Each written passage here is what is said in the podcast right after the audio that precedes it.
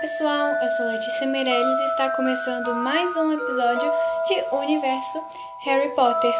No episódio de hoje a gente vai falar do melhor trio que tem nessa saga, o Trio de Ouro. Nós já falamos separadamente de cada um desses personagens que compõem o Trio de Ouro. Agora chegou a vez de falar deles em conjunto e como eles trabalham. Bom, então esse trio ele é composto por Hermione Jean Granger, Harry Tiago Potter e Ronald Abilly Weasley. O primeiro ponto que a gente vai discutir hoje é a formação desse trio.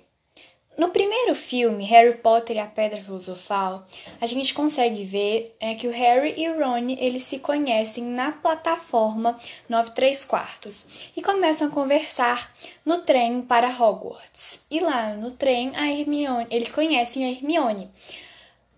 E é quando eles chegam em Hogwarts, a gente pode ver que eles começam a ser assim, amigos, começam a formar uma amizade ali entre o Ron e o Harry. Mas a Hermione, ela ainda demora a ser incluída nesse trio, porque o Ron ele acha ela muito esperta e muito chata por saber tudo, assim. Então, ele não gosta muito dela no início a gente pode ver que a amizade deles começa a se fortalecer quando Harry e Ron salvam a Hermione do trasgo. A partir daí a gente tem um fortalecimento do trio.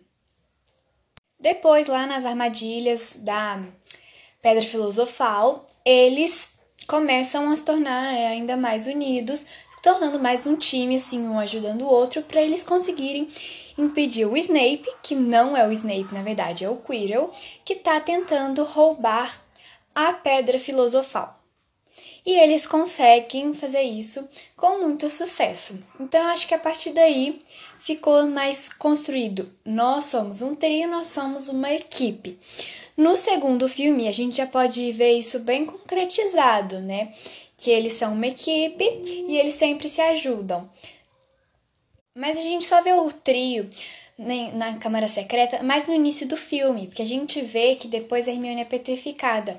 E aí, quem aparece mais é o Harry e o Ron, porque a Hermione está petrificada, mas mesmo petrificada, ela consegue ajudar eles, porque ela já sabia que isso ia acontecer com ela, então ela deixou escrito na mão dela é, o que, qual era o monstro que estava dentro da câmara e por onde que ele conseguia petrificar todos os alunos, sendo assim um bicho tão grande, que é o basilisco.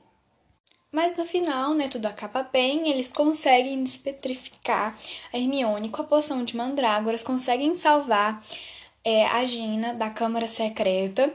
E aí a gente entra já no terceiro filme, que aí o trio ele já tem uma presença maior, né? Porque no primeiro filme, o trio, no início assim, não é presente, no final ele se forma, depois no Câmara Secreta ele também não é muito presente, porque a Hermione é petrificada, e no terceiro filme Aí sim a gente consegue ver uma presença bem forte desse trio que eles enfrentam juntos todos os perigos lá. Quando o Rony é pegado pelos Sirius e leva para casa dos gritos. Então tudo isso eles estão juntos. A Hermione pega o vira-tempo. A única parte que o Ron fica um pouquinho ausente é quando ele tá lá com a perna toda engessada na enfermaria lá no hospital. E então a Hermione não pode usar o vira-tempo com o Ron também. Então vai só a Hermione e o Harry para é, voltar no tempo para conseguir salvar os Sirius. Então, até aí tudo bem. Entramos no quarto filme.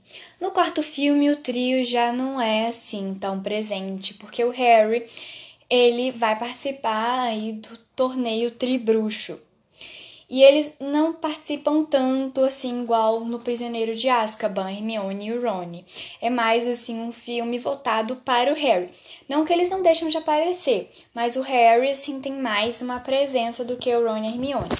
Também porque o Ron, ele não acredita no início, sim, não acredita no Harry, que ele não colocou o nome deles no cálice de fogo e tal.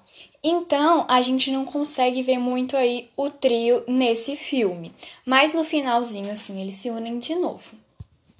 Agora, no quinto filme, a gente já consegue ver uma presença bem forte aí do trio de ouro.